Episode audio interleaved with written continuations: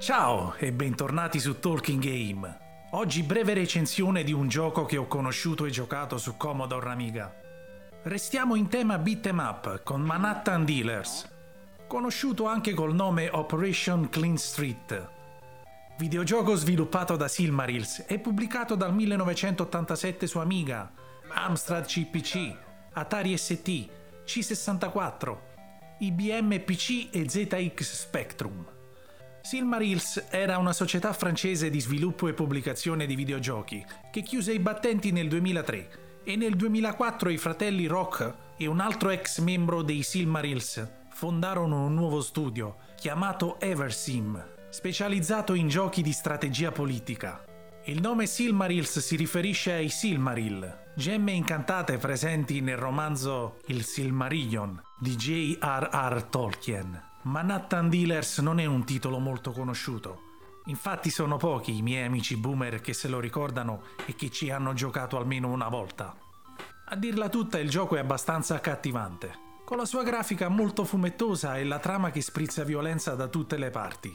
Infatti il personaggio incarna un ispettore di polizia inviato in missione nei bassi fondi di New York per combattere il traffico di roba. Il gioco è un beat'em up 2D a scorrimento orizzontale multidirezionale, Durante la missione ci troveremo ad attraversare diversi quartieri pieni zeppi di nemici con i quali combatteremo a mani nude. Eh sì, il nostro agente Harry sfera calci, pugni e si accovaccia. Non salta e non usa armi di alcun genere. Mi ricordo che ad un certo punto nell'attraversare alcuni vicoli del ghetto bisognava stare attenti ai vasi che ci venivano lanciati in testa da alcune gentili pulzelle affacciate alle finestre. Ma bando alle ciance e andiamo al dunque. Il gioco inizia nel Bronx, dove dobbiamo far fuori degli skinhead e dei punk armati di catene, coltelli e motoseghe. Si prosegue poi in altre zone della città, tra cui Harlem, in cui affronteremo una banda intera.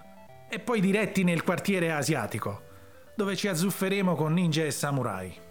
Il gioco non brilla di certo nel comparto audio, gli effetti sonori lasciano molto a desiderare e anche le musichette non sono il massimo, secondo me poco attinenti alla trama e agli scenari. Lo scopo principale del nostro agente Harry, come detto in precedenza, è quello di recuperare tutta la roba in possesso degli spaccini e buttarla nel fuoco in un bidone. Così facendo si ricarica anche la barra dell'energia. Attenti però quando passate ad incenerire il tutto. Dalle finestre alcuni brutti ceffi, tra cui una versione farlocca di Superman, vi lanceranno pietre e mattoni. E allora, cosa ci fate ancora lì? Mazzolate i dealers e debellate il traffico di roba. Come al solito, grazie per il tempo che mi avete dedicato. Se vi piacciono le mie review, lasciate un like, iscrivetevi al canale e non perdetevi il prossimo appuntamento su Talking Game.